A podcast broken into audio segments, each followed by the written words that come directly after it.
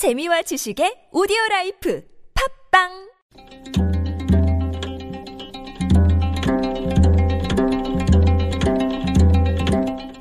한문학자 장유승의 길에서 만난 고전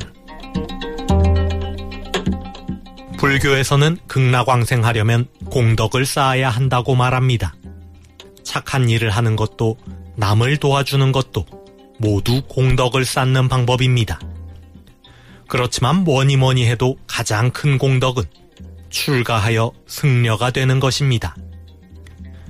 중국 선불교의 역사를 서술한 오등회원이라는 책에 일자 출가, 구족 승천이라는 말이 있습니다. 일자 출가, 자식 한 사람이 출가하면 구족 승천, 구족이 하늘에 오른다는 말입니다. 구족은 위로 아버지, 할아버지, 증조할아버지, 고조할아버지, 그리고 아래로 아들, 손자, 증손, 현손에 이르기까지 나를 포함해서 아홉 대를 말합니다. 일단 출가만 하면 자신은 물론 이미 돌아가신 조상님과 아직 태어나지 않은 후손까지 모두 극락왕생할 수 있다는 것입니다. 이처럼 출가는 무엇보다 큰 공덕으로 여겨졌기에 불교 국가였던 신라와 고려에서는 왕족이나 귀족 출신 승려가 드물지 않았습니다. 신라의 자장대사 김선종은 진골 귀족 출신이었고 고려의 대각국사의처는 문종의 넷째 왕자였습니다. 이분들은 부귀영화가 보장된 삶을 버리고 험난한 수행의 길을 선택하였습니다.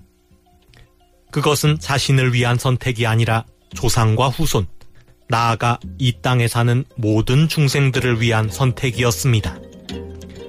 일자 출가, 구족 승천, 나를 희생함으로써 여러 사람이 혜택을 입도록 한다는 뜻입니다. 여당의 개파 갈등이 갈수록 격화되면서 서로 탈당을 요구하고 있습니다. 먼저 나가지 않는 이유는 당의 재산과 조직을 포기할 수 없기 때문입니다. 게다가 비례대표라면 의원직도 잃게 됩니다.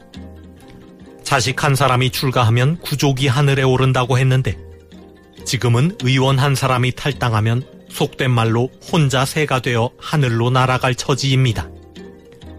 아무도 희생하려 하지 않는 사이에 당의 지지율은 땅으로 떨어지고 있습니다. 합리적 보수의 재탄생을 위해서는 누군가의 희생이 필요합니다.